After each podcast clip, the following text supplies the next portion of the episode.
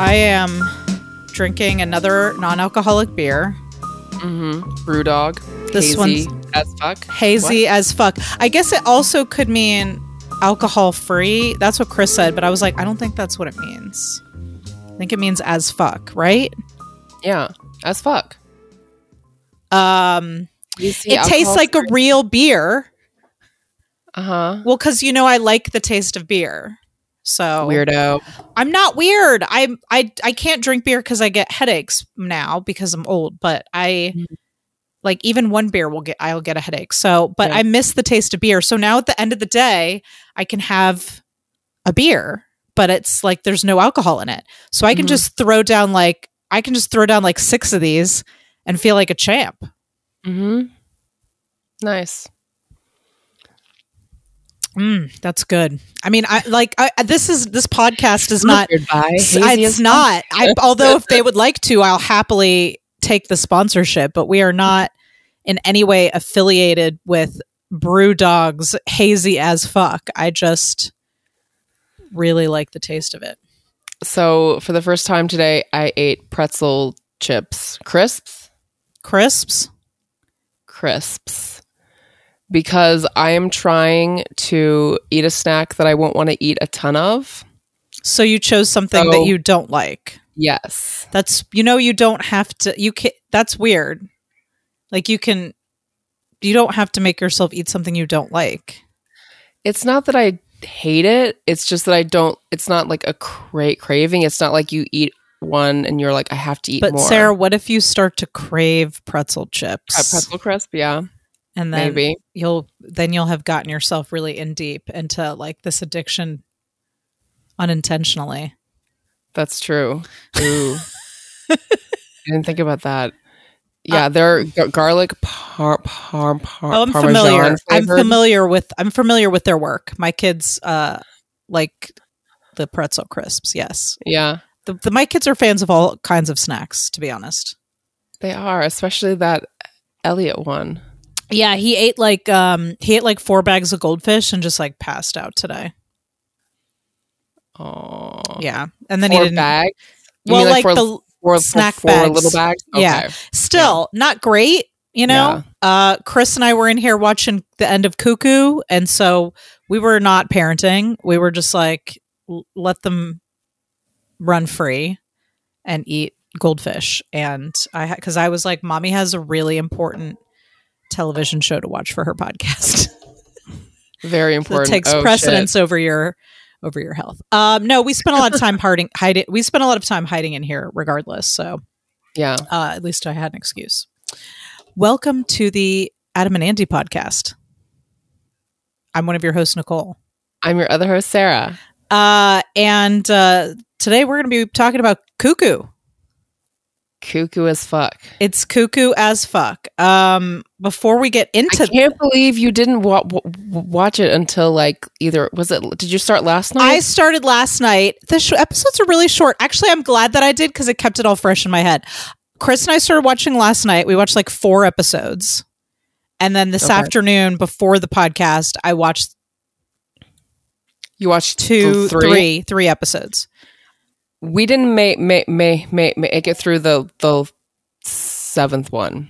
We were like, Um, this is bullshit. Anyway, Yeah, well, I, it's on my it's on my li- bullet points. We'll talk about it. okay. I said I don't know if you saw my text, but I was I did. texting you during the. We'll get to it, but I was texting you during the episode, the first episode of season two, and I Mhm. was um I was not happy. yeah, I we were. I was not happy. Um, that's all I'll say about that. Um, but uh, I did enjoy it, and I'm excited to talk about it with you. I'm so happy that uh, that somebody. I'm gonna. T- I'm actually gonna say who it was that suggested this to us because I am really grateful. Though I didn't even know about the show. We didn't know about I it. had. I mean, I saw his IMDb credits, and I just, but I didn't know how much I would enjoy this show. So, had it not been for this listener, we would not have known about it. Here we go. It was oh shit. Um, Palm Springs at Prism 82. So, thank you for that Thank suggestion. you. Thank Uh, had it not been for your suggestion, we would not have watched Cuckoo. So we're going to talk about Cuckoo in a second, but before we do, are you ready to get in some into some Adam and Andy news? News. I Yes. just picked up the paper from my front porch, and I've got the news bulletin right in front of me. Wow, they're in the pa- pa- paper. How cool. Um, you don't get Adam and Andy daily like I do. Um, oh, shit. Was I supposed to? I would highly recommend Um, a subscription. Although it yeah. was a little much this week, and we'll get into that. Uh, by the time this episode comes out, it'll have the whole thing will have uh, been a, a week old by that point. So uh, I'm sure Twitter will have moved on. But there was a lot of drama this week, and we will. I'll I'll get into it. I'm saving it for. I kind of want to save it for last for the last Okay. of part of this segment. Um, so we will talk about Adam and the chair and the whole thing. We'll talk about it, uh, but we're we're gonna we're just gonna wait for. Got some other news items to get to first. So I'd like to start with Andy today. Okay. Andy had some really big and exciting things happen this week. Um, so Palm Springs and ad, uh, so Andy and Palm Springs were both nominated for satellite awards. So um, Andy was nominated for Best Actor, uh, and uh, Palm Springs was nominated for Best Motion Picture, uh, Musical Comedy Motion Picture satellite awards. But the uh, and that's great. Uh, I think the really big news this week, though, is that Andy and Palm Springs were nominated for Golden Globes. Nice. Yeah, so super exciting. Uh, Andy nominated for Best Actor, obviously, and uh, Palm Springs nominated for Best Motion Picture, Musical, or Comedy. Nice. So, do you want to hear a quote from Andy about? Let me find it. I just like got. I had to. I moved off of my bookmark that I had here. But do you want to hear a quote from Andy about Yeah. um, okay, so here's what he said about being nominated for a Golden Globe. What a treat to wake up to the news that Palm Springs has been nominated for two Globies. He called them Globies, Globies. or somebody or somebody wrote that. There's it says Globies in the quote. Um, on behalf of everyone who worked on the movie, thank you to the HFPA for the rec- Hollywood Foreign Press Association for the recognition. Time to go hazmat suit shopping for a big hazmat suit so we can not party. Oh, cute. Yeah. Uh, so that was adorable and Yeah. super excited. Oh my God, Sarah, we're gonna have to watch the Golden Globes again this year, just for Ooh. Andy, right? Yeah. Yeah. Um, he not he wasn't he the host a couple years ago when we were He doing the. Georgia Made podcast. Yeah. Him and um Sandra O. yeah, Sandra. Oh, okay. Yeah. Yeah. yeah. I was about to say that, but I was like, that can't be right. Yeah. Um, so yeah, super excited for Andy. Well deserved. I'm just a, a little bit like, but where's like, what about Kristen Milioti? Like, I feel like Mhm. her performance was equally good. So Yeah. I'm very happy for Andy, but like, where's the love for Kristen Milioti? Like, where's her love? Like, I feel like she went through her character went through a pretty big change in the movie as well. So so many other amazing performances by wi- wi- wi- women this year, last year. sure, that, uh, I just know. I don't, get it. Um, I thought she was very good. Um, so I don't know why she's not also being nominated for awards. I'm glad that Andy's getting awards, obviously, but I felt like they were really a team in that movie and that they were on par with each other. So mhm. just putting that out there. I know this isn't the Yeah. Kristen Milioti podcast, but as uh, because I've seen Palm Springs so many times, I do feel Yeah. like you know, I just want to cheer for her a little bit. You know. Um. So yeah, good news for good news for Andy. Uh, I don't know if Brooklyn Nine Nine is back on set or not. I haven't seen any recent pictures, so I don't have any updates for you on that. Although they were supposed to be back at the end of January or like mid January, so uh, I don't know. I'll let you know if I hear about that. Um, so now we're going to move on to the Adam news. So we got a couple things. Uh, 65 finished shooting in New Orleans. Uh, it's they're not wrapped, but they finished shooting at that location. Uh, there was a picture of everybody on the plane, and Twitter worked very hard to try to zoom in to find if Adam if Adam was on the plane. Possibly he was sitting in the back. Not sure. It was very blurry. Uh, but there was a picture of him with walking with a crew member on to get on the plane, and he has Mhm. short hair now. Apparently, like really short, like er, like first season girls short. Oh, Okay. Um, and so Twitter was all excited about that. Um, they're filming in Oregon now, so that's what's going on with that movie. Uh, and then apparently the Gucci movie is going to film in about forty days. Busy. Busy, Busy guy. busy as fuck. Um, he's like, I know there's a Stressing po- out. I know these girls are doing a podcast about my filmography, and I have to get out there and work so that they don't run out of films. it's clearly the reason. Um. All right, so I've I've I avoided it long enough. So we're going to talk about this now. The, so Sarah and I have actually talked about this next thing. I feel like I'm building up way too much. By the way, uh, we're about to talk about this um, um, controversy this week about Adam and uh, the experience that this Portuguese actress uh, Lydia Franco had on the set of Ma- the Man Who Killed Don Quixote. We're going to talk about that right now. Uh, so if you don't want to hear about that, or if you're not interested, or you're just like I want to put that behind me, I will put in the show notes uh, where you can skip ahead to just jump right to the cuckoo discussion. Uh, in the meantime, we're going to get into it. Um, so here's what happened. And Sarah, like I said, Sarah and I talked about this already uh, prior to the show because it felt like something we needed to discuss before talking about it on a mic. Um, so, uh, first of all, I was on Twitter during I was on the on break from work and uh, went on the Twitters and uh, this article had come out in a Portuguese paper. Uh, I I don't even know if I should call it a paper. Apparently, it's a very it's a very like salacious kind of tabloid paper. But they had taken an interview that the Portuguese actress Lydia Franco, she's 76, I think, 76, 78. Anyway, she's an, a well respected actress in Portugal. She worked uh, in a very small role on The Man Who Killed Don Quixote, which I should have looked up when it was filmed, but I want to say it was like 2017, 2016, 2017 Mhm. anyway, um, she was in the film and she was on a podcast and made some comments about Adam Driver. Uh, and then the magazine took parts of that and basically put out this report that implied that he had like assaulted, like it, it actually literally said Adam Driver assaulted this older woman on a set. And so that's what came out first. And I, I was like, holy fucking shit. Um, and then I had to go right back to work. And I was like, I had to check my emotions as a human being for a minute because I was like, wow, this is really affecting me. I'm a grown woman with a job and I should be focused on my job right now.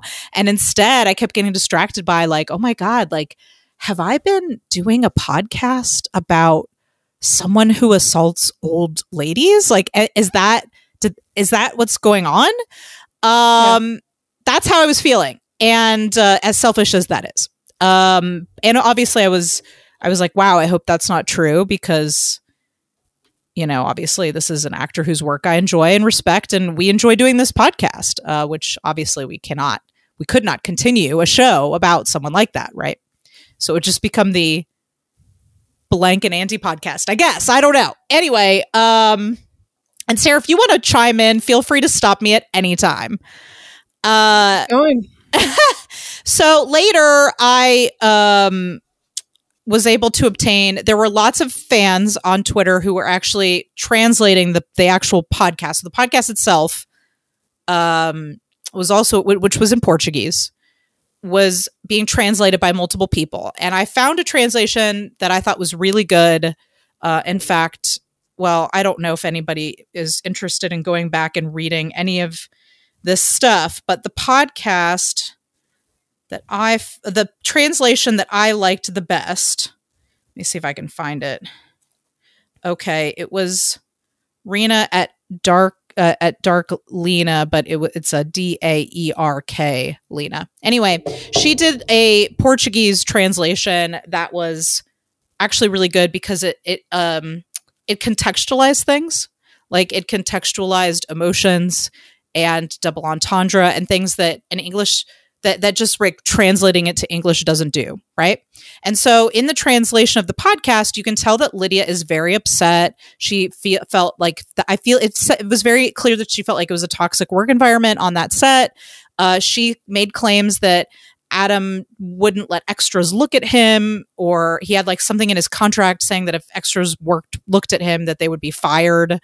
Um, people couldn't be on set while he was rehearsing.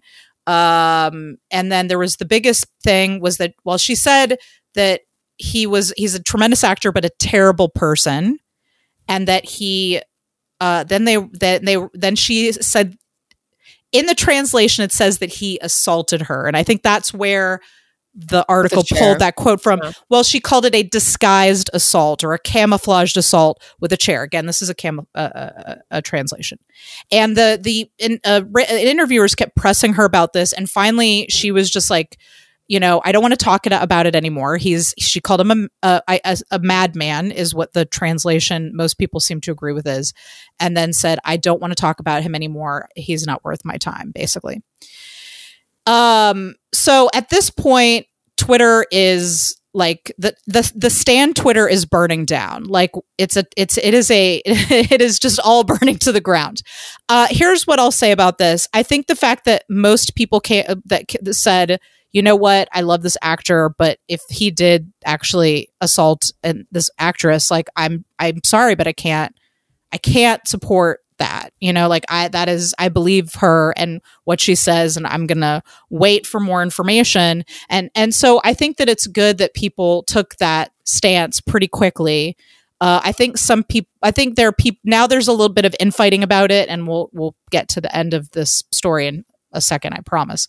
Uh, but I, I do think that it's important to take what women say about things that happen on set seriously, and I'll get to why because I do have something to say about that. Um, actually, you know what? I am going to say a few things about that right now.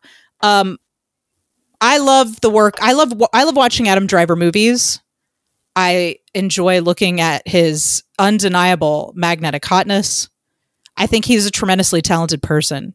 But no matter what I think of that stuff, uh, I do think that there is a long history of women in the film industry being bullied or intimidated at the expense uh, at, in at the behest of making great work or whatever that means. And and I'm not talking about Adam Driver specifically at this moment. I'm talking about Stanley Kubrick and the way he treated Shelley Duvall on the set of The Shining. And if any of you don't know what I'm talking about, I urge you to go if you're interested and go look up this stuff. It's well documented that Stanley Kubrick tormented Shelley Duvall on the set of The Shining to get the performance out of her when he could simply have just asked asked her to act. She's mm-hmm. an actor. uh, yeah. I'm not going to get into Last Tango with Marlon Brando, but that's a whole situation you can read about. Um, we did an entire episode of our other show, the Feminine Mistake podcast, about uh, Quentin Tarantino and the treatment of his female uh, actresses, including Uma Thurman on the set of Kill Bill. Uh, that episode, if you're interested, is Feminine Mistake podcast, episode 303 Tortured Genius. So well documented, especially directors and directors letting actors, uh, male actors, get away with behavior towards female actors, and it's a his. There's a whole history of abuse on set being excused because of male genius. Okay. So when I heard about this, I was like, I hope this isn't true. But if people that are like, oh, well, that was years ago, how could it possibly have happened? Like that stuff gets buried. Mm-hmm men with power bury stuff. It took them 20 years to get Harvey Weinstein. Right? Mm-hmm. So, that being said, I just want to get all that out of the way because it is possible. Mm-hmm. It's very possible that that shit can happen. And it's possible that it can get buried, especially on a foreign uh, co production uh, when you have an older Portuguese actress who people aren't going to listen to what she said about what happened to her. It does not surprise me that something like that, would be get, get buried. So now I'm thinking, did he throw a chair at her? Did he get upset? And like, did he throw a chair during an improvised moment of performance? Like, what happened between them that sh- that made her feel this intense, like this? Obviously, this in these this these painful emotions that she's feeling. You know, I had to wonder what happened. At this point, I messaged Sarah with the article with the translate well the, the translation. I messaged her and I was like, Mhm. "Hey, we got to talk about this on the show. It's still in motion. Don't know what's happening. Seems unclear. I don't know what a camouflaged assault is." So I'm waiting for more information, but we should probably talk about this before our next recording so we can kind of figure out like what is our how do we how are we going to respond to this and let's process our emotions about this before we say something about it. Uh, so Sarah, I don't know if you have anything you want to say at this moment about what you were thinking um, when I, I brought, brought you in at that point, or if I, if you want to. I just want to stop talking for a second in case you want to say something. Um, yeah, I mean, there is definitely a history of men being ab- abusive to w- women on set. Mm-hmm. Um, I also know that a lot of times pe- people who are f- are famous are under a lot more scrutiny, and so any mistake they make, not not that this was a mistake, but any bad behavior that they have, Uh, any kind of is- any kind of temper, loss of temper. Yeah, Mhm. Mhm. it's like that person is a shit per- per- person. Mhm. I think that this this is a mixture. He yeah, probably was being an asshole, but she also probably pumped it up um, and and dramatized it. Mhm. I'm not saying that she like it was well, bad. let's let's Like- let's get to what she said the next day because I think Okay. that'll kind of wrap this up and maybe move us into that area of the discussion. Um, but yes, I agree with what you're saying, which is that people lose their tempers, and when I lose my temper, there aren't uh, a bunch of people And- around me. There aren't a bunch of people around me who's who are yeah, there are no Nicole's. There, I have no stands except for Sarah. uh, so nobody's going to report my temper tantrums, and I have them every day. I assure you, uh, because I Mm. can't control my emotions. So, uh, so yes, I, I hear you on that. So here's what happened within the next 24 hours. So the next day, production company associated with Man Who Killed Don Quixote releases a article or releases a statement. I'm sorry saying that uh, Adam, no extras were fired on the set of The Man Who Killed Don Quixote because of Adam Driver. He never requested that. They said that he uh, that that no one that the extras were not allowed to take pictures of Adam, which makes sense. Um, Yeah. They they said that that they va- they made some vague statement about how rehearsals are it's structured in a way that it makes them i guess intimate as intimate as possible between the director and the cast and that maybe requires fewer people to be there during the rehearsals which all is- of that sounds like normal actor stuff Yeah. um but they didn't say anything about the chair Yeah. they didn't touch that so then hours later uh, another uh, another article comes out with a statement from uh, lydia franco and let me just pull it up so that I don't misquote her. But basically, she came out and said that the uh, Portuguese, oh, the things she said on the pod- podcast were a misunderstanding. Um, oh shit, I got to translate this again into English. Come on, Google. Anyway, uh, she so so she had said he attacked me in the podcast. That's what she had said Mhm. camouflaged attack with a chair. Um, she says it was a misunderstanding. So here's what she says. Here's the quote. Our characters in the film had to be physically close, explains the actress. I consider the actor's behavior, Adams, to be un- to be uninspiring. Wait. Sorry. My my damn thing jumped. Hang on. Ah, okay, here we go. I consider the behavior, the actor's behavior to be uninspiring because, and remember, and this is a Google translation, guys, of this article, uh, because in the preparation for the scene, he was not as careful as I think he should have been. So she said he wasn't as careful. I've also seen the translation, he wasn't as delicate as he should have been. I've seen that translation as well. Uh, our characters had to be physically close, and each time he got up with great momentum uh, at, in character, the chair that he was sitting in touched me with a certain strength, which bothered me. She also says that despite her discomfort, uh, her visible discomfort, he continued with the same, he insisted on with the same behavior. And this led to now in this translation it says it led to an outburst without any t- intention of harming him but i think the other translation i saw that was that made more sense to me was that this situ this a misunderstanding on set led to her feeling like she needed to get things off her chest on the podcast without with eh, without having any intention of harming his reputation. Mhm. okay? So she says i'm sorry for the misunderstanding. Anyway that's her quote.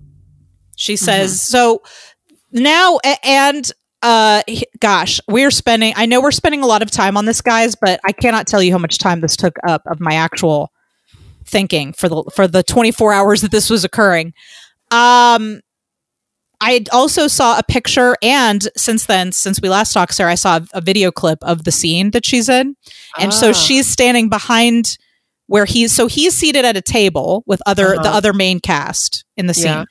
she's seated behind him at another table Uh-huh. he push i've seen the clip now because i haven't seen we haven't watched man who killed don quixote yet he pushes back abruptly from the table because he's trying to get to someone to talk to them so he pushes back from the table stands up quickly and pushes his way through the crowd of people around the table to get Uh-huh. to the person he needs to talk to that's what happens in the scene Does he push the chair into her?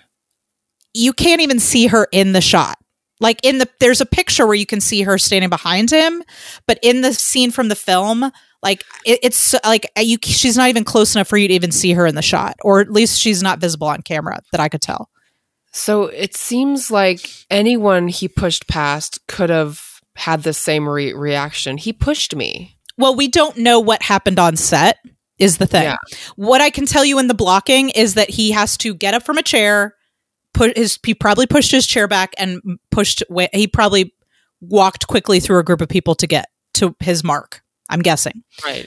So it sounds to me like he was doing the scene and bumped into her, and maybe Mm. she didn't speak. Maybe she didn't feel.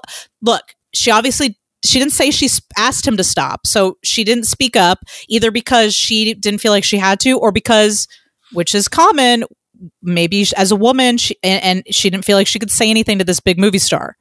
Like Mhm. I, I, my understanding is that she is a very re- well-respected actress, actress in Pol- Portugal. So it's not like she's never been on set before, but maybe she felt like she couldn't say anything. Mhm.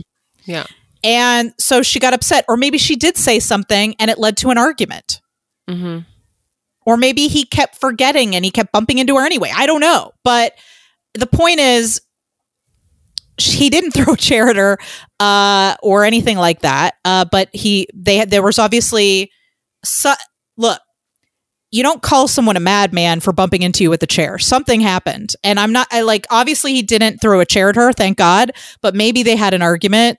I feel like somewhere between he th- cam- camouflaged assault with a chair and he stood up too quickly, somewhere between that, there's a, there's Well, a there's an, okay. a, a situation that happened between them that was unpleasant and it left her with a bad experience. That's my understanding I of think it. that probably most people who have to work with Adam probably have come away with like, yikes, that guy's kind of a madman. You know, like he Well, is kind of. I've heard from my what I've heard from other people. There are people that have said he's lovely. There are people that said he's very generous. There, uh, I've heard reports from extras that say he thanks everyone at the end of the day. I've also heard people say he's a method actor, and when he's in character, he doesn't talk to anyone, and he's a dick. Yeah. So, but that so that's the that's the end of the story is that she. Mhm. But I'm but I'm I also want to acknowledge that maybe she blew it out of proportion or maybe she really had a fucking bad experience maybe that set was toxic and she wasn't supported but she also can't maybe she, but but adam driver is a powerful person in hollywood and, and maybe she went maybe she went a little too far in her description of it and then had to back off very very far to avoid being Yeah. sued i don't know Yeah. Yeah. obviously So- something happened on that set that gave her a bad experience and I, and it's not assault appa- Mhm. uh, oh, apparently it's not assault it's clear that uh, in what she said that it was not but that doesn't mean that she didn't feel like her voice was not being heard on set Uh, obviously that's how she felt Yeah, I kind of feel that Adam is probably because he's met, met Method, and Method by definition, it's like the work, the art is more important than anything else. And that your own life, your own well, you know how I feel about the method. Yeah. So I think the method is just disrespectful, just like to humans, on its- other on humans. its surface. Like it's Mm. just, you know, like it just is, you know, but by, by de- definition, if you are not allowed to be yourself, to talk to your coworkers or who, who, who, who, whoever you're around as yourself, and you have to be this character at all times, like that is just disrespectful. And, um, I'm actually okay with people have different. Uh, each have people have different processes. So here's, I guess, the last thing. I here's. I don't know if this is the last thing, but this is close to the last thing I want to say about this. Um, Adam. So fortunately, Adam is Adam is not a person who throws chairs at old ladies. So I I feel comfortable continuing to like his movies and talk about him on the podcast in a positive way. Um, I but I do want to say that um, I think it's important to respect each other's acting process. Like if his acting process is to stay in character and not joke around on set, that's fine. Like he should have the space to do that. Um, al- but also I think it's the res- like I I ultimately I think it's the responsibility of the production. So I'm putting this on the production mostly for whatever happened because she obviously went to people and talked to them about about it and said I'm not happy and they said there's nothing we can do about it because that was in the podcast as well. She said that. okay. So if Adam and her didn't get along and there was some kind of disagreement, that's no, that happens in in, an, in a creative environment. That happens in an environment where people's emotions are running high. That happens. It's on the production to provide to create an environment that is not toxic. It is on a production to create an environment where women are listened to. And I'm not even talking about the man who killed Don Quixote right now, although I've heard that that production was fraught with all kinds of problems. Um, women historically have been have not always felt safe or listened to on a film set, and that is something that needs to change. That is something we Mhm. should demand that it changes, uh, no matter who you are or how im- important your work is or how many words you have or, or whatever, whether you're the director or you're the lead actor or whether you're a supporting actor or an extra or a grip. Everyone should be, res- but should ultimately be able to respect each other and create a positive work environment. And we c- you can do that and still make good art. It's so- it's shocking, but you can. Yeah, well, I don't. I I just don't know if Adam bel believe bel believes that. well we don't know adam and we don't really know his process to be so we don't know what he we don't know if he went we don't know if he reached out to her and apologized he's not going to come out and say anything in public and i don't necessarily think that he needs to uh, i don't know if he reached out to her and tried to talk to her about her experience or if he's going to think about this next time he's on set and some and and he gets into a disagreement with someone i don't know i he, he's not a i don't know him personally um but I'm just saying that in general, outside of this one situation, I think it's important that that film sets have a have a safe environment for people to work in and that women should feel safe on set. And they don't always. You and I have worked with toxic people before. Mhm. Uh, we don't tolerate that behavior on our sets. We don't work with people that create a toxic environment around them. Um, and um, I've had a chair thrown at me before. Actually, had a chair thrown at me during a w- acting workshop, and I did not like it. yeah, And that actor did not check with me. Uh, and I did not feel safe working. uh, Like I didn't feel like I could trust that actor from that that point on. yeah, After having a chair thrown at me, yeah. so uh i'm glad that i'm glad this worked out in a way that no one actually re- like got assaulted i'm s- glad this that didn't happen to this poor woman uh, i hope that i hope that we can just generally try to create sets that are safe and, and a positive experience for everyone i hope that's a thing that we can all make a commitment to do Uh, and I think Hollywood should work harder at doing that. It not just for Lydia, but for everyone. And uh, I'm, you know, I'm sure there have probably been sets that Adam Driver has been on and and and felt. Um, maybe he's felt unsafe. I don't know. Sets can be unsafe for everyone. You're making a face because he's a big man, right? But you know, like on set, these on these on Hollywood sets, they'll make you work these crazy hours and turn around and have you get up with no sleep. Mm-hmm. They'll ask you to do things that are beyond your comfort zone. And yes, we should push ourselves for art, but there are limits. Yes. That's all that I'm saying. And I'm not saying that maybe Adam felt like anyone was going to assault him with a chair. He's a big man, but I'm I wouldn't be surprised if in the course of his career he's had been asked to do something he wasn't comfortable with. Haven't we all been at some point? Mhm. You know? Yeah, well, on girls, he was not comfortable with the the sex stuff at first. Like he was very uh Is that so? I, I'm sure- I yeah. I've never heard that. I heard it. Yeah. I heard him say talk about that it was awkward, but I did not. That's not something I heard.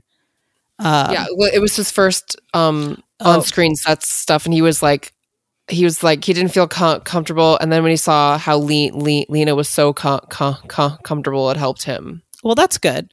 Well, uh, I hopefully on that set they created an environment that made him feel safe. I hope Yeah. you should feel safe on set. He Adam should feel safe. Lydia should feel safe. We should all feel safe on set. We're all doing vulnerable, emotional work, and we're all trying to create something together. And we can do that in a positive environment and still make good work. We don't have to make it. It doesn't have to be painful. We don't have to make it painful.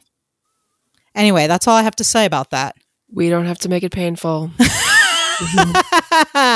Holy shit, we've been talking for a long time already. Should we go ahead and talk about this movie? Let's do it. Uh, well, it was a show. Uh, yeah, it was a show. So sorry that took so long, but it was like I thought it was a really important topic, and I wanted to truly give it some discussion. I wanted Mhm. us to be able to unpack our feelings about that. I'm sorry. I just want to make sure. Was there anything else you wanted to say? I didn't want to cut off this discussion No, I'm uh, good. before you. Okay, good. Anyway, uh, moving on. Let's talk about Cuckoo. Cuckoo. Cuckoo. 2012. You all right there? 2012. So this is a television, British television sitcom. Britcom. Single, single. It's a Britcom. Thank you. I like that. Mhm. Uh, a single camera Britcom. Uh, so Sarah, what is Cuckoo about? Cuckoo is a show that was named after a character that left after one season. We're not going to talk about that because the Cuckoo I'm ended. sorry. Cuckoo ended at one season. Ah, okay. That's how that's I think of it. That's how I think of it. Yeah. So Cuckoo is the show about this. So there's a man. He has a daughter. The daughter Ken. elopes. Ken. The daughter Rachel Mhm. elopes with Cuckoo, who Mhm. is a hippie hmm man. Played by uh, played by Andy Samberg. Andy Samberg to perfection. Um, Perfection, like perfection. like perfection. I mean, sorry, my eye has an itch. Um, get that. Get in there and get that eye. Get it.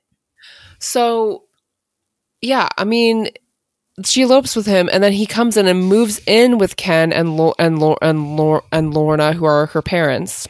Lorna, just- played by the actress who played Emily on Friends. As soon as I saw her, I was like, "Oh my god, it's Emily from Yes. Friends!" Yes, Um, yes, I knew. I, I saw that. I yeah. was like, yes, She looks great, by the way. she does. She's adorable. Anyway, Yeah. please continue. No, so he moves in, and basically the first season is. Oh, we're going to talk about Dylan. Well, yeah, Dylan. Okay, can we? Can I just address like, like yes, th- those those are the characters. So Dylan, Yes. Dylan is the the little bro, bro, Yeah. bro, brother of of of Ra- Rachel. Anyway, Who could use a little discipline, frankly. Anyway, please continue. So the thing about this show is that I feel like there's it's very one note. Like the conflict is like every episode has the same conflict of the of Ken versus Cuckoo. Yes, it's very. Um, it's a very Laurel and Hardy kind of setup. Mm-hmm. Yeah. Um, the jokes are hit and miss. Um, the characters are stereotyped. I enjoyed this show, I think, more than you did, Sarah, because Chris and I laughed a lot. It sounds like I mean, you're right. The the whole premise of the show is very one note. But I did think it was very funny. I Um, thought that a- a- Andy and Lorna were fu- funny. Everyone else was like, eh. I I don't know. I liked I liked the show. I enjoyed it. I enjoyed every episode that I watched. It was a sitcom. It wasn't like mind expanding, but Yeah. I laughed. I thought it was very funny. It was actually one of my favorite things that we've watched for this for Andy's in Andy's work. I really enjoyed Yeah. it. Yeah, I mean, like And he was great. he was great. He was like I watched it for him. I mean, obviously, And him and But- Rachel were so cute. You didn't like Rachel? I thought she was adorable. You didn't. It doesn't seem like you liked her. I'm surprised, Nicole, that I you thought she like. was really cute. I thought she had no personality or char- character. She, I That's like guy, that's fair. That's fair. Su- su- summary of her is she's essentially a cut- cardboard cutout of an agreeable wo- woman, Okay, um, fair. um, um, a manic pixie dream girl without the rescuing part, the making a man complete part. Like she just is cheerful the entire time. Doesn't have much to say. Doesn't have. she's a sitcom. She's a sitcom wife.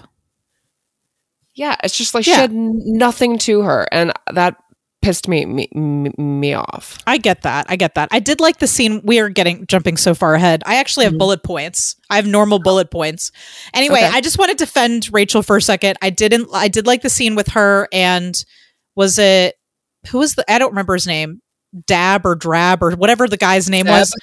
Is that him? I don't know. They had dinner and he was like Yeah. trying to hit on her and she was just like, "Fuck off." Yeah. like I enjoyed that a lot. We didn't. You're right. We didn't get a lot of character development from her. She was a Which bit. sucks she was like, I mean, she's the You're not wife wrong. of the main. You're not character. I don't wrong. know. You're not wrong.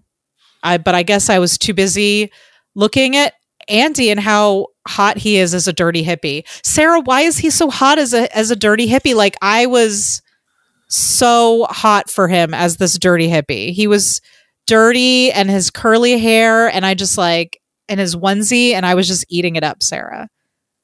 No. I don't know if I've ever been thirstier. No. yes.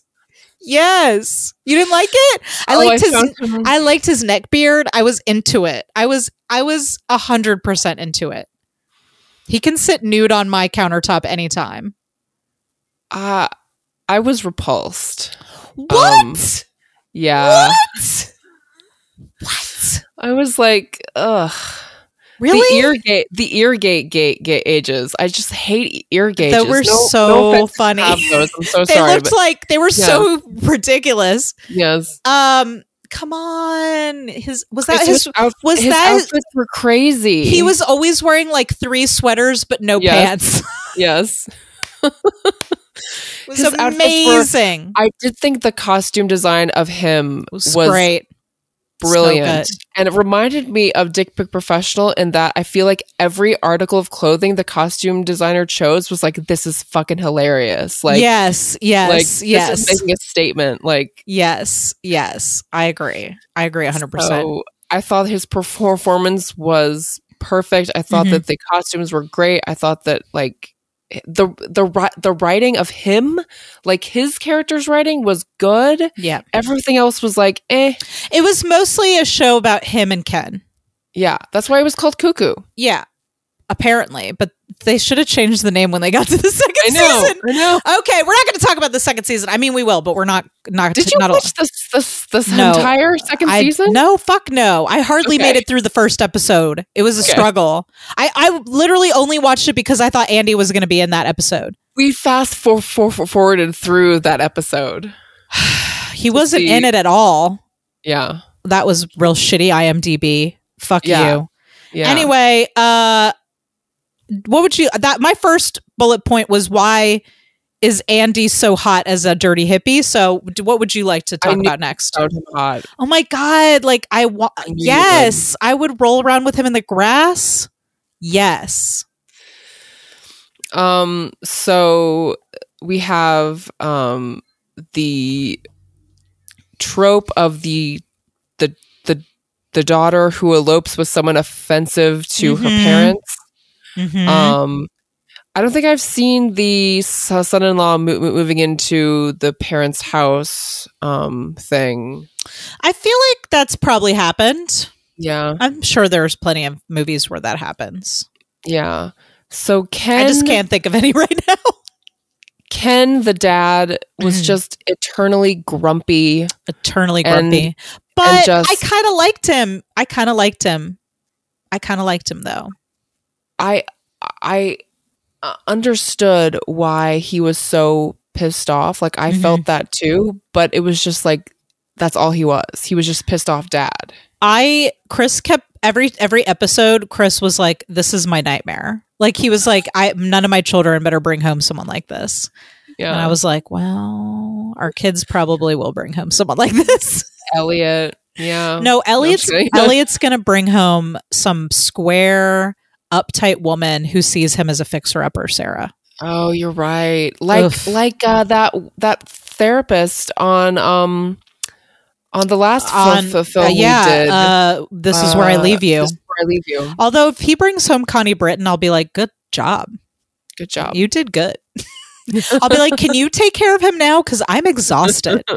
um, yeah, there. Yes, that was that's the whole setup of this. Is like, you know, Cuck- Cuckoo comes in and fucks shit up in every episode, basically. Yeah. Um, and the things he says are just like, ugh. okay, barf. well, I want to talk about hunters and thinkers okay. because that's something that Cuckoo says in the first one or two episodes. Yeah. I think it's maybe the first episode. He tells Ken, "You're a hunter, and I'm a I'm a thinker." thinker. and the hunters are big and dumb which i think they did make advantage i think they took advantage of that actor's size a lot. He is so giant. huge. And i thought it worked very well for the comedy. I actually enjoyed him a lot. I mean that angry dad character is a is a trope but what's different about ken is that he wasn't just a gr- like he had emotions. Like he wasn't just a Mhm. gruff like everyone listen to me he wasn't an archie bunker. He wasn't a i know this is a british sitcom but i have to compare it to american sitcoms because that's all i really know. He wasn't a, a archie bunker. He wasn't a you know who's that guy to the moon alice you know from the honeymooners? He wasn't that dad. That was the prototype.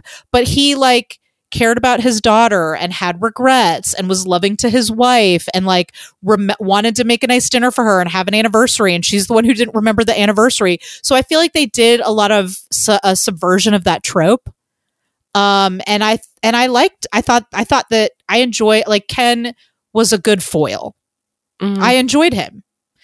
Um, or was Andy the foil? I guess to me, Andy's the main character. so Ken was the foil. I know he's supposed to be the main character, but for me, Andy was the main character. yeah. Um, anyway, so he says that hunters are big and dumb, and they go out and they make the food. they get the food. They make the money, and the thinkers come up with cool thoughts. Anyway, Yeah. I just wanted to, and I think that was kind of the summation of their relationship in yeah. at least at the beginning in Cuckoo's eyes. Yeah. And they also um you know did the whole like he doesn't have a job and like he's r- runs a pot- potato potato van and Jacket potato van. jacket I don't even know what jacket potato A jacket potato is a whole potato, I think, that you cook and you put like spices on the outside. Like you cook it in foil. Is it like a uh it's like a, it's a jacket potato is a baked potato, Sarah. baked potato okay Yeah. yeah Um, it's not just jack of potatoes that he's selling, Sarah. He is selling joy, togetherness, and war against the state. Yeah. So, yeah so about his character so mhm. uh so he has you know this full philosophy like the eastern spear spear spear spear spirituality type stuff that we're seeing with with hi- hippies but he has like a western kind of like a selfish twist to it that's like yeah, which I think is another trope. easy- Americans having, and I think Andy's played this character before. You know, the stupid, selfish American who Yeah. spouts a bunch of nonsense, but is actually very selfish. yeah Yeah. yeah and his personality he is self-important he's a know-it-all he is he appears to be caring and like care, but he doesn't. Act, I don't know. I I can't. He seems like- very caring, but also especially happy when it has something to do with him directly. But there, Yeah. but you know, Ooh. he's he- but he he also I think he likes the validation of the of helping people almost a little bit more than actually helping them. But yet he continues to help people. Like he does do things that like he he's like just when you think he's just kind of a stupid idiot he does things like i mean what he does with um lorna's father like you know giving him this way to grieve by telling him Mhm. that the cat is the reincarnated spirit of his mother like or her Mhm. or her mother like i think he does really believe that because they you see him Mhm. reading the book at the beginning of the episode about reincarnation but also like Mhm. he's giving his father her father like a gift like a gift of of of being able to move on you know Yeah. the way he treats connie with the music and how he like inspires But- her Is he doing that to help her or to hurt Steve? I don't think he's doing it to hurt the- steve i think he's the- doing it to help himself because he wants to help someone to make him feel like he's succeeding as a guru But at the the the dinner that began the whole thing, Steve said something offen- offensive to Cuckoo, and then So does Connie. Turned, So does Connie, though. I think I think Cuckoo hates Steve. Yes, I mean he Mhm. makes no mistake about hating Steve, but I don't think his motivation for helping Connie is to because he hates Steve. I think he helps Connie partly because there's some bit of him that genuinely does seem to like helping people. Like he seems to hel- like he enjoys helping Ken get high and get let loose. He enjoys teaching Connie to sing. He enjoys um you know, he takes enjoyment out of the stuff that he's doing that helps people. You can see that. But it does also benefit him in the sense that he's like at the beginning of the episode just selling potatoes isn't never going to be enough for me like i have to be able to help people like i have to feel like i'm helping people and so him getting her the gig is also him helping himself because he feels like he's fulfilling his own dreams you know what i mean Mhm. But he time and time again and, and i think it's the way andy plays him. Yeah, like i think that that as written cuckoo is pretty selfish but andy's like genuineness like his earnestness is what it makes like makes it feel like he actually feels good helping people. I think that yeah, that thing in andy that earnestness is what Yeah. makes cuckoo feel human and not just a Yeah. caricature yeah. Agreed. Yeah, he does have. He's very ear- earnest. I would agree, agree with that. Um, should we talk about the cat and that whole episode? I know. I thought that was the best episode. it was very good. they did. They really pumped up the the The stakes. the dra- the, st- the stakes. Yes, the dra- dra- dra- drama. Like it was so tense, and you knew you were going to see see that dead cat. You knew that everyone was going to see that dead I cat. was so upset, Sarah. I had to cover my head with a blanket multiple times. We watched this last night. As soon as Chris saw the cat, like at the beginning of the episode, before anything happened, like her dad is like petting the cat, and Chris was like, "That cat's gonna be dead before this episode is over." He said it like two minutes in, and I was like, "No!" I was like, "They're not gonna do that." And then, Chris the, and then, smart. and then the rifle came out, and I was like, "Ooh." Yeah, this is not good. Yeah. So they're at Lorna's dad's house. He's lost his wife recently, and he's got this beautiful Persian cat who's the neighbor's cat, right and fluffy. Yeah. And um Cuckoo picks her up and is like talking to her and like Mhm. is like this is the spirit of your dead wife. And Yeah. everyone's and everyone kind of believes him except for ken of course. And then he Yeah, my favorite part is when he sets up the bowls of water and one has a post-it on it that says i'm you're the spirit of your dead wife and the other one says i'm just a nice white cat. Yeah, and she has to go drink and she goes and drinks from the one that says she's the spirit of the wife obviously yeah, and uh and then when she turns away she's got the post-it on her Yeah. forehead yeah. Oh, so cute. um, Very cute. I love. I also love the part where Andy holds up the photo of his wife next to the cat and says, "Has like if your wife were a cat, she would look exactly like this." Yes. What's so funny is that that woman did look like that cat. Well, I'm sure they cast uh, the woman to match the cat, or the cat to watch the Can match you the woman. I'm not sure. imagine being cast in a role to match a cat? Well, it's just a photo. It's probably somebody in the production team. It's probably not an actual actor. That cat was They're like- cute. they're like- my point. oh, I thought the cat was so cute. What? The face was not cute. I thought it was, but it's probably somebody who like you know runs is works like in accounting and the production or something, and they're like, "Get Margaret down here. She looks like this cat. We're just gonna get a photo of her in the parking Oh lot." gosh. Um, and yeah, and then Dylan, who's a little shit, that guy. Dylan is a stereotypical lit, lit, little asshole bro- brother who, But he's uh, He's also icky. who's horny. He's icky. He's icky. Yeah. Why did He, he? reminds me of wanna- that guy in what is that? Mo- what is that movie? It's like a American Pie, not American Pie. It's he seemed like he could like- fit into that movie. Yeah. Yeah, Um, I don't want to get too sidetracked, but why didn't he ever get in trouble for buying ecstasy? It seems like that. Like it, it seems like maybe your son is a little shit because he never faces any consequences for his actions. yeah. and then he, uh, like slept with a, s- a sex s- worker. a Mhm. sex worker who he was sick. Was he sixteen? Yeah. Yeah, that was a problem for me. Okay. Can I say I did not care for the scene where they were sexualizing his body when he was like, do you remember the part where he gets out of the shower and he's like shaving or something?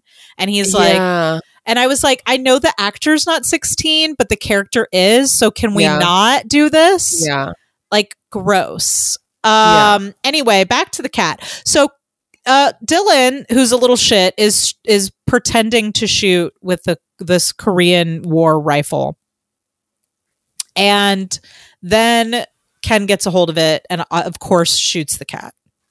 hmm yeah. So then he bags up the cat in a very awkward scene where he's like in the in the the father in law's um duffel and his duffel with his Ar- name army duffel. with his name and address, Address. on it. Yeah. And then t- they go to the pub. I this is I didn't expect it to play out like this. Like I knew so he leaves it in a dumpster at the pub on top of everything. Doesn't try to hide it. And obviously someone from the pub tries to bring it back to the house. But what I didn't expect is that Cuckoo seems to pick up on the fact that there's something going on with the bag. Do you think he knew the cat was in there? Yes. Also, hold on. Sorry. How how they got there? Like they found the there was a chip in the cat's. Yeah, the cat like, was head or something, microchipped. Yeah, and they tracked the chip all the way to the house. They're like, because the guys got it in the bag. Yeah, Yeah, and so and then Cuckoo got the sense that I was afraid the bag was going to rip. Oh, oh, oh, it oh, did. open. Oh, did they not unzip it? They pulled it apart. I don't know. I was like, Okay. I was kind of had my face covered with the blanket at that point, but when I opened my eyes, they the bag ripped in half. Okay. Yeah. Um, yeah, How was, upset would you be? I would be traumatized. I mean, there the kid was there too. The kid Yeah. who the cat's family.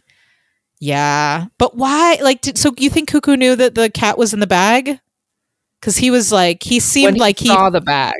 he seemed like he figured something out. Oh, But yeah. why was he? Why was he trying to force Ken to open the bag in front of everyone? so that everyone could see it. Everyone could know that that's. Do you think Ken he knew did. the cat the cat was dead, or do you think he just thought the cat was in the bag? He knew the cat was dead. Oof. He seemed shocked when its body fell out, though. Oh, I- I, didn't watch his face. Um, I did I like was- that- what he said. I- that, that episode was very uncomfortable for me. I did like what um Cuckoo said on the drive on a on a, a drive somewhere Right. about how like you subconsciously like wa- wanted to kill that cat and you did. You know, I think that he was very perceptive. And there was also Mhm. an, another speech he gave where it was the engage, not the engagement, the the wet the what the wedding Mhm. like we got ma- married announcement where he Yeah. was like, can't buy love in the store. Like you can't. There's no. You can't take a chemical that you know you feel l- like that is like love Mm-hmm. and uh, I thought that was very uh, sweet. Um, And then he kept saying, and then your love and your love yeah, and we're all love and we're uh, the love is here together and we're loving and, yeah, and then it just got silly. yeah. Um Okay. What do you got next on your list that you want to talk about? um, I liked Lor- Lor- Lorna the most because she was the least stare stare stare stereotypical. Like I don't even know what her type would be. Like she was, she was the mom, but she was not the typical. She seemed like the Mom. an easygoing mom. Like she seemed like everybody was. It was almost like, gosh, Sarah, it was almost like that's my boy, where everybody in the family likes. I don't remember Adam Sandler's Yeah, name in the film, but everybody likes that character, except for like Andy was playing Ken. And Mhm. that's my boy, basically. Yeah. He was Yeah. playing the guy who doesn't want this fucking crazy hobo around. yeah. And this time it was him playing that role. Yeah. Yeah, no, I thought that Lor- Lorna was very funny Mm-hmm. and very, you know, excited and interested in lots of things and like um I really liked when she kept for like misremembering things, like on the anniversary when she's like, anniversary. she got him the Ozzy Osbourne T-shirt, and he's like, "What is this for?" And she's like, "You remember when we were like, you know, doing it behind the Ozzy, and that guy walked by in the alley, and he looked like Ozzy Osbourne. It was like some Yeah. other guy." yeah. And yeah. oh my god, that was so funny. Or when she was like, Yeah. "This is our song," and he's like, "No, it isn't." yeah. Which is not usually the what happens with the the woman in in relationships and films. I don't know about in real life, but um at least I'm in sure. films like I'm sure that there are plenty of women who forget anniversaries. Um, yeah, I I liked I liked Lorna a lot. Um, so do you want to talk about the stag party? sure. The stag do. The stag do. So it as it turns out, um, Cuckoo and Rachel are not legally married Mhm. because they had some kind of ceremony with this coconut and it just like that scene was very funny where he was like i Yeah. have i need official paperwork not a coconut um so they decide to have a wedding. This whole episode i was very tense because it Mhm. was the last episode of the season and i knew that andy was only in seven episodes but that this show went on for like five seasons. So i was like are they gonna Mhm. are they gonna kill andy off in this? I was like i i was upset. Well in that episode i was like are they gonna kill him off? Is he gonna like you know is him and rachel gonna have a fight? I was like don't do this to me. I i'm too invested in this relationship at this point. Yeah, there was no foreshadowing or any indication that things were that he would leave. well i'll get to i'll Um, get to i'll get i'll get to that why that happened in a second. Um so they have to get married so they're going to get married and they in fact they have to get married because otherwise cuckoo's going to be deported. Mm-hmm. So um they they decide they have this like um they have a wedding planned and you see like sorry I'm going to make sure my phone doesn't vibrate while we're trying to have a podcast. Um so Lorna and Rachel are planning the wedding. I guess they didn't have a bachelorette party. I don't know. I didn't that didn't seem to be something that was on What the is table. the what is the fe- female equivalent of stag? A dough? Is it called a dough par- par- party? I don't think so. Okay. Um, so they're gonna have like a basically a bachelor party for Cuckoo, and Steve, who we haven't really talked about, but neighbor Steve, who I did not like. I know you're not supposed to, but he was the actor was great. I just like I think he was successful in making me not like him. Yeah.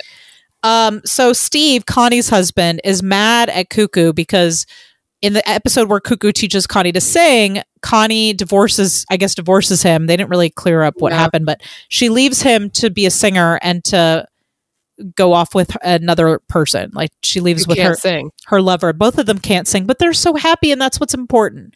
You know what? Here's the thing: Steve doesn't deserve Connie. There, I said That's it. true. He doesn't. That's true. He doesn't deserve Connie. Um. So he. So Steve i wants to ruin Cuckoo's wedding as Yeah. revenge. Yeah. So he. Con- so he basically gets himself in the position of being the best man Mm-hmm. so that he can get Cuckoo really drunk. This plan is heinous, by the way. Get Yeah. Cuckoo really get Cuckoo so drunk that he and then pile a, a, woman on top of him, take pictures and send them to Rachel. And then Mhm. Ken agrees to participate in this. Mm-hmm. What the fuck? Well, Ken hates him. Does he though?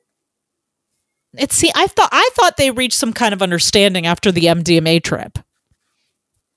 They seem to go back to the way things were before. I guess you're right. But not I mean, I just I feel like the links that you would go to to ruin your own daughter's wedding. Like she obviously lo- like whether you like Cuckoo or not, like she loves him and she would be devastated. Like this would be so traumatic for her.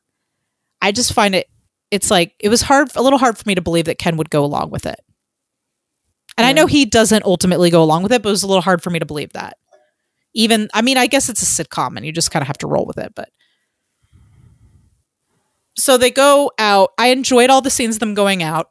They put Andy in this like Why were baby costume. baby outfits. Maybe that's the way stag parties are in no. okay tweeted us at adam andy pod are you a british person can you tell us do men dress up the bachelor like a baby when they go out for their stag party is that a thing because all the guys were wearing daddy shirts Mm-hmm.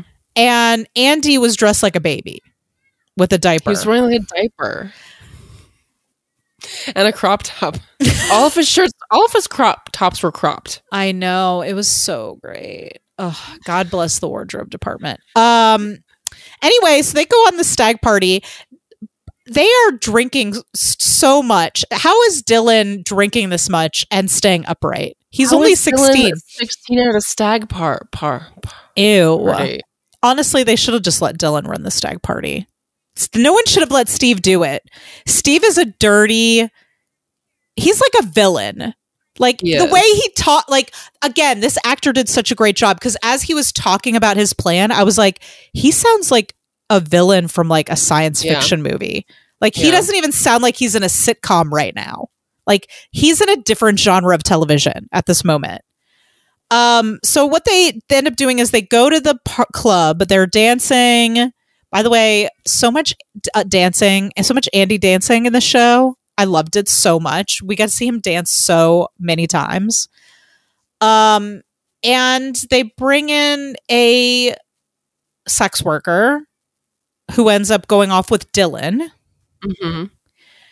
Uh, eventually, Cuckoo does get drunk enough to pass out, but not before he tells Ken this really sad story about how his father left him when he was a kid and his mother didn't have time for him and that he felt like he never had a real family until now. And then Ken's like, You can't do it. I can't do it. hmm And Steve's like, "You're right." So Steve gives him like G, like, you know, G, is it GHB? What's the name of that drug that is like the party? I'm sorry. It's been a long time since I've been in college. You know what I mean? The thing, the drink that pe- they, the guys drug, the roofie, they roofie people, women with it, you know? It's not roofies. Yeah. Roofies are pills, but there's like a drink. Anyway, you know what I'm talking about, listeners. It's that awful, disgusting drink that people take or give women to drug them. Anyway, he he gets Mhm. drugged by Steve, who's fucking heinous. That guy hmm did not see this coming. They put him in like I mean, who could a storage sh- container. shipping container? I did like, not see like that. that you put on the back of like a, a train or so, so- something. I know. I was like, what is happening right now? Um, and I Tied up Does he have food? Does he have wa- No, he was going to be for there in for months. He would have died. Honestly, he, He would have died. definitely died. I was like, is this how they're going to end the show? I was like, I, I feel like if you end the show this way, I'm going to feel betrayed. Yeah, no, I turned to Sam sh- and, I, and I was like, this is dark. This is way too dark for a Britcom. yeah. Um, I was very concerned. Um, so he was going to put Cuckoo on a, shi a ship and ship him off off somewhere, and then Steve. So then Ken has to fight Steve to try to get Cuckoo back. Which I thought the fight was really funny because they really made it took advantage of like Steve of Ken's height Yeah. and his ju- like the way that Steve runs at him and Ken's just like, I'm like Yeah. two feet taller than you. Yeah.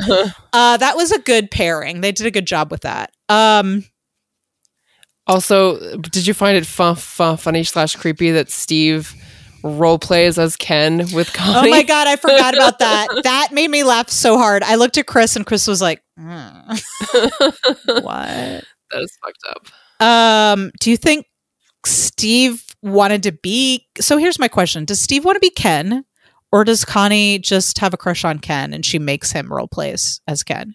He wants to be Ken for sure. Okay, all right. Because there was a sense. scene where he was like looking at Ken like he wanted to, and he said something, and it was like, okay, yeah, he wants to be Ken. Got it. Okay. Um, I love how Ken's like, I'm not sure if I'm really flattered or disgusted. Yeah. um, so Ken runs to try to rescue Cuckoo, but he's too late. But it's okay because Cuckoo swam, somehow swam, escaped and swam. escaped and swam, which was frankly a relief because I was and like, his this better- diaper was all soggy. It was, yeah. Well, it had to be because you know he probably also didn't have a toilet in there, so you know he did drink a lot of shots. Yeah. Um, so they make it to the wedding, and there's this whole thing at the beginning of how like Cuckoo's like wants Ken to engage in this ritual where he like kisses him to welcome into the family, and like he Ken doesn't want to do it. And the wedding was really cute, and like like I Andy's just I think Andy really excels at the earnesty of being in love. Like I, earnesty isn't a word, but I really believed that Cuckoo was in love with Rachel. Like I believed that he made Yeah. that very believable, and I believed that she like they seemed like they. I know Rachel was one dimensional, but when they were together, I did believe that they loved each other. Like I believed in Mhm. that relationship, Yeah. and I was rooting for it.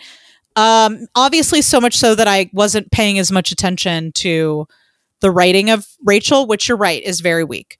But I guess I was so focused on Andy that I wasn't paying Mhm. as much attention to that. Um, but in the end, they have their wedding and they put their coconuts together, and then Ken kisses, you know, kisses Cuckoo and welcomes him into the family. And I thought it was really sweet. And then And then everyone who's listening, just stop right there. Don't watch any more Cuckoo. After the wedding episode in season one, end of season one, you're done. The show's over. you're done. You don't need to watch anymore. You You don't. don't need to see Taylor Lautner. Uh, do we you don't need to see Rachel recast. Do we have? Do we have to talk about this episode? don't have to talk about Cuckoo falling off a cliff in like the Himalayas or something. I don't know. Like, So, the first series came out in 2012, which means they Mhm. probably shot it in like 2011 or something. Wait, mhm. when did when did Brooklyn Nine Nine come out?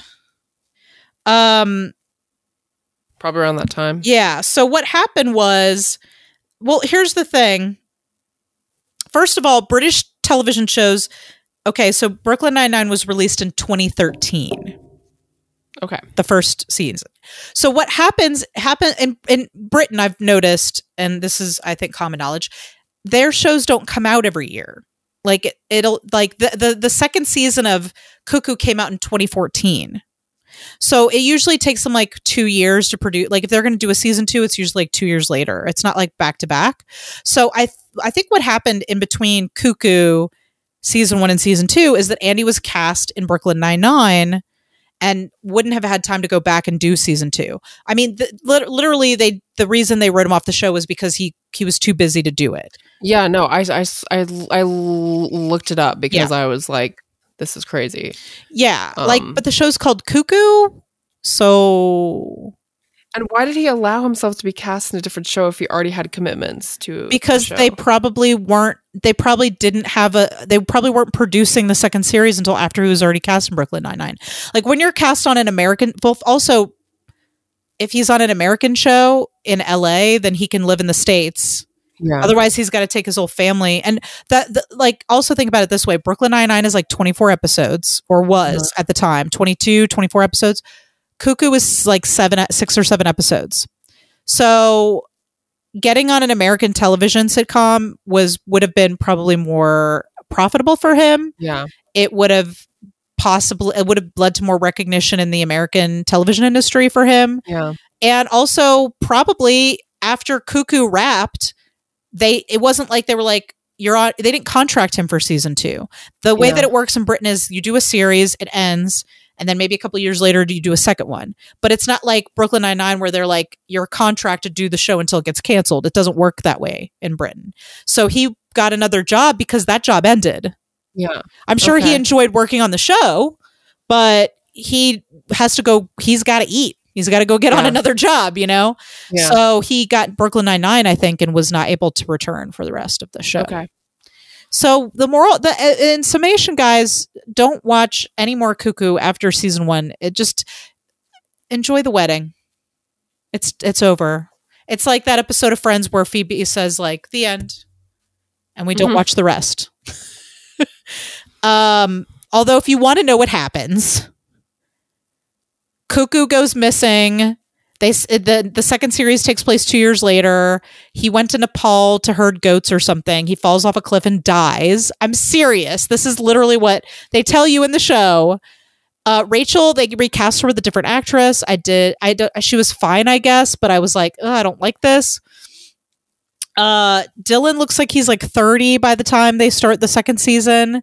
Um, and Taylor Lautner, who is a terrible actor fame. he is a terrible actor. Like he after watching Andy play that same type of character for like 6 episodes, I was like, "Oh, this is so bad." Um anyway, Taylor Lautner, do I even have to say this? Like he plays a guy who supposedly Cuckoo's long lost son because when Cuckoo was 13, he had sex with a woman in a cult and she became pregnant and had Taylor Lautner, who plays Dale. That's that's this is the plot of the show. What I mean, I cannot begin. is cuckoo. that is it's not, but in a bad in a bad way. I don't like it. It's not. It's weird and gross. And then they made sexual tension between Taylor Lautner and like new Rachel, and I just like ew, ew. He was calling her mom. I don't like any of it. I don't sign Uh, off. I, didn't- don't I condone. He was calling her watch it. mom. He's like, I guess you're my mom then. But then they were like hitting. Then they were like, they had the sexual chemistry. It was awful. If uh, ugh. it was terrible, Sarah. That's why I was How's it gone for texting you. Seasons? How's it going for five? Well, obviously seasons? they. I don't know. Maybe it gets. ugh, I'm not going to keep watching it. That's No. for sure. I didn't. I like those actors, but I can't. Like, please, you couldn't have thought of a better way. Like, you could have brought in Taylor Lautner some other way, or like maybe Why not be related to cuckoo? or maybe like cuckoo goes missing but we don't say that he falls off a cliff like i don't know Yeah. something like obviously andy had to leave the show but you couldn't have had him and rachel go off like you had to recast rachel so you couldn't have sent rachel off to with cuckoo so they could live happily ever after fuck Yeah. off with this shit yeah. i am angry about it but the first season is great so watch that and then just ignore the rest anyway that's my that's my review any final thoughts for you on the on uh cuckoo Final thoughts. Um, I thought it was cute and fun, yes but not very intellectually or emotionally deep or stimulate Fair. lay, lay, lay, hating. Fair. Um, but yeah, it's cute and fun, and Andy is delightful. andy is delightful if you're an andy fan watch cuckoo it's on netflix Yes. but only the first season fuck the Yes. rest of it um six episodes. six episodes it's quick you get in you get out it's good Yep. stuff uh are we ready for our moments of thirst Sure. Okay. I think it's your turn to go first. Or is it my Yeah. turn to go first? It's your turn to go I'll- I, I can go first. Okay, Um, you go first. I only had two. what? Yeah. Sarah. Um, How dare you? so I just I know you didn't like it. You didn't like So the hippie. I've I've noticed that you your thirsty moments are usually more about aesthetics, and mine are usually more about I'm a, vis- I'm a visual gal. I'm a visual gal. I like a visual. I like. I like a. Yeah, you can please keep going. You keep going. Stop. Just cut me Um, off anytime. So my first moment is when he is me- me- me- meditating In the nude? na- na- naked on the on the cou- Mhm. counter. Mm-hmm. Second moment is actually a lot a lot of moments. Mhm. a- Anytime he he dances, Yes, he dances a lot. Dances so much, and I love it. I love it when he dances. I- those are it. those are all good moments of thirst. Um, okay, so my first moment of thirst literally happens within like the first two minutes of the mo- of the show. It's when he takes the stupid mask off and reveals his face. I mean, this was like for me, it was like it was almost like that Ben Solo moment for me, where they take Mm. the mask off, and I was like, "Oh shit, he's pretty." Like I know I've Mhm. seen Andy in so many other things that we've watched, but I was like, "Ooh, he's hot in this show." Like I just was like immediately like, "Yes." It was just like he just like radiated sex to me immediately when he took that mask off. So that was my first one. Uh, number two, and I have four, so I'll make up for the one that you didn't use. Uh, number four, two is Andy's just like naked a lot. Like I respect it. He's naked constantly. Um, he's got a shirt off for like most of the season, and I have to applaud that. And when he didn't, he had the, uh, those amazing costumes on. yeah, Um, that revealed skin. yes, he. I even liked him in the onesie. I was all. I was about it. The onesie, yeah. Yeah. Um number 3 is just like his big soft brown eyes. Like I, I, I number 3 and number 4 kind of uh, t- tied together cuz his big soft brown eyes and his skin looked so good. Like I don't know what they I don't know what skin regimen he was on when he was in the, uh, in you know over in Britain like filming this movie, but he looked like amazing. Like his eyes and his and maybe it's like the lenses they were using. I don't know. There were a lot of close-ups and they used a lot of what looked like kind of like natural light coming in from the window and stuff. I mean, I know that they obviously were lighting the show, but it looked it was very soft the light that they were using. And so his skin just like looked really good and his eyes always just looked really soft. And so, yeah, those are my moments of thirst. I did not pick up on that at all. his he looked his face looked beautiful in like every shot. Even the neck beard, I was into it. I didn't think I was into neck beards, but as it turns out, I am. As you would imagine, I'm normally up for pretty much anything in the bedroom. But I can't tell if what happened was weird or sexy. Shall we do some Adam or An- Adam or Andy trivia?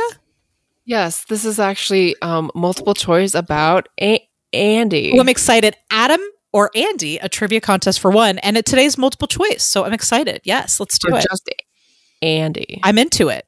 I'm into okay. it. So is this where I have? Okay, you tell me the rules. I'll you tell me the rules. You just have to guess which one. I'm going to give you three options, And I have You to- guess which is true. Okay, so two of them are are false this time. Yes. Okay. So it's Ooh, like it's going to be tricky. Okay. all right. Let me He just has, like, let me just think about his soft brown eyes for a moment to prepare myself. Okay, I'm ready.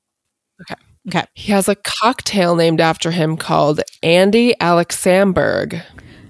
I really hope that's true, but I also love the way you popped the word cock on cocktail. So please, let's get on to B. I hope that's true. I'd drink it. He has a burger named after him called the Sam Burger.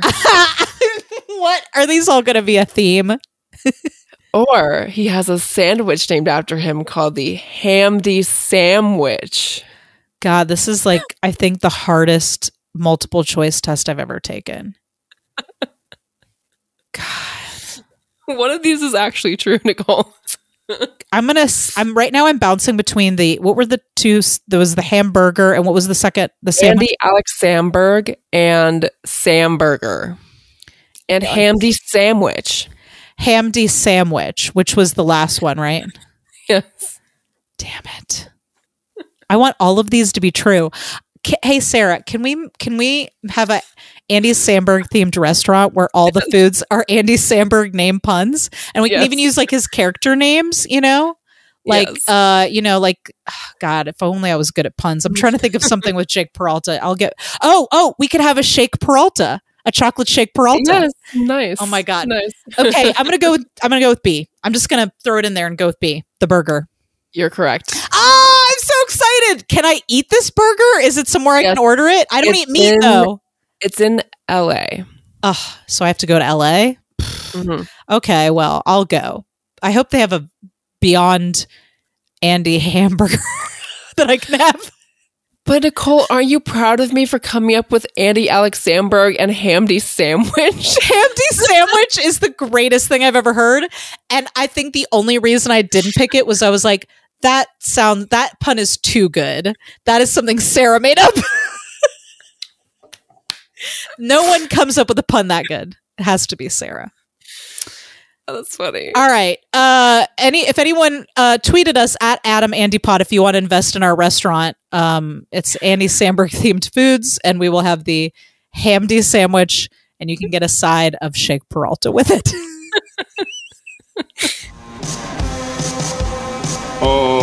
look awesome. Come the fuck upstairs. Okay. But wait, I have to warn you about something. What? If you come up here, I'm gonna tie you to my bed and keep you for at least three days. I'm just in that kind of mood. okay, are you ready to spin the wheel and see what we're going to watch next? Yeah. Let me make sure that I have my wheel picker up. Okay. So, let's share that screen. All right, can you see it? Mm-hmm. All right. Okay, here we go. So on the wheel this week, we have While We're Young, which is another Noah Baumbach film. Uh, what If? Midnight Special, Paterson, and Black Klansman. So He's been let's. so many movies. I know. I was today. Today, I was trying to pick another one for the wheel, and I was like, "Jesus Christ, we're never going to get through all these." Also, he's like, he has five movies that haven't been released yet. All right. Anyway, um, not really. He's he's got the Last Duel and Annette that are completed, and then um, he's shooting sixty five right now. Okay. Here we go. Oop, no, I already updated. Let's click on that wheel. And it's going to be what if? What if? Uh, what if? I'm going to go What to the. is what if? Well, let me go to a description here. He plays Alan in What If. I haven't seen this movie. Uh, it Daniel stars, Radcliffe? yeah, it stars. So it stars Daniel Radcliffe, Zoe Kazan, uh, Mackenzie Davis, and Adam Driver, and a bunch of other people. So here is the plot synopsis: Wallace, who I believe is played by uh, Harry Potter, uh, who is burned out from a string of failed relationships, forms an instant bond with Chantry, Chantry? who lives with her longtime boyfriend. Together, they puzzle out what it what it means if your best friend is also the love of your life. well, that describes us. I mean, you are the love. You are my wife. You are I'm. You are my my life partner. Yeah.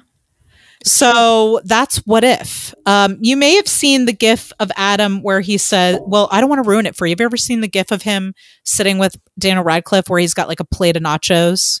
No. And he's okay, well then I'm not gonna I'm not gonna spoil it for you. I, I the gif is playing in my head right now. I've never seen What If, so this will be new for me. This will be a new one to check off my Adam list. nice. So I'm looking forward to that. So, uh, all right. Well, uh, listeners, thank you for joining us for another episode of the Adam and Andy podcast. Um, I know this was a long one. Thanks for hanging in there with us. We had a lot of ground to cover today. Um, before we go, I just wanted to say that we absolutely love talking about uh, these uh, these shows and these films and these actors. We love talking about them with you on social media. So uh, please continue to reach out to us and give us suggestions and you know correct any anything we left missed out or left out or missed or uh, tell us your favorite your most thirsty moments from Cuckoo. Uh, you can yep. Sarah, Why was he wearing a diaper? I'm just because curious. he's a, oh yeah. If anybody can t- explain to us the custom of stag parties uh, in uh, in the British culture, uh, we would appreciate it because we didn't know about that whole diaper thing. Um, but anyway, you can find us on social media at Adam and Andy Podcast on Facebook and Instagram, and you can find us on Twitter at Adam Andy Pod. Uh, also, just wanted to plug the Critical Crop Top Sketch Comedy Web Show. We've got another episode coming out uh, next week. Actually, at this moment, when you're listening to the show, Which it'll already, already be out. Which one is it? I don't know. Do you know? I know because I've, I've been editing it already. I've been editing all day. Um, uh, so the Critical Crop Top Sketch Comedy Web Show uh, stars me and Sarah, uh, Melissa Knapp, uh, Ava Davis, Brandon Mitchell. Uh, we all wrote the show together. We all directed it. Uh, we shot it all virtually, so it was a mixture of Zoom. We also had people shooting uh, s- scenes on their own at their homes and stuff. It's pretty fun. Um, and uh, so it's us, but also a bunch of other fun actors uh, that were involved with the show. Um, and uh, all- it's all available. Well, it's available everywhere. Honestly, I've been uploading it to Facebook, Twitter. Uh, Instagram, it's on our YouTube channel. So if you, uh, but if you subscribe to the Critical Crop Top YouTube channel, you'll also be able to watch the vidcast of this podcast. So that's a bonus. Um, but also you can find us uh, on Facebook, Twitter, and Instagram at Critical Crop Top. So yeah. Well, Sarah, I think I am going to. I might watch Cuckoo again. I need to cleanse myself Yeah. from that season two episode that I watched. I need to cleanse Yeah, it. I need sure. to cleanse. I need a. I need a little eye cleanse. I'm gonna. I'm gonna watch that scene just on repeat where he takes the mask off. I think a few times, and then I'm gonna go to bed. Sounds like a plan. I am going to eat more pretzel crisps. You- and um, Don't force yourself. Don't force yourself, girl.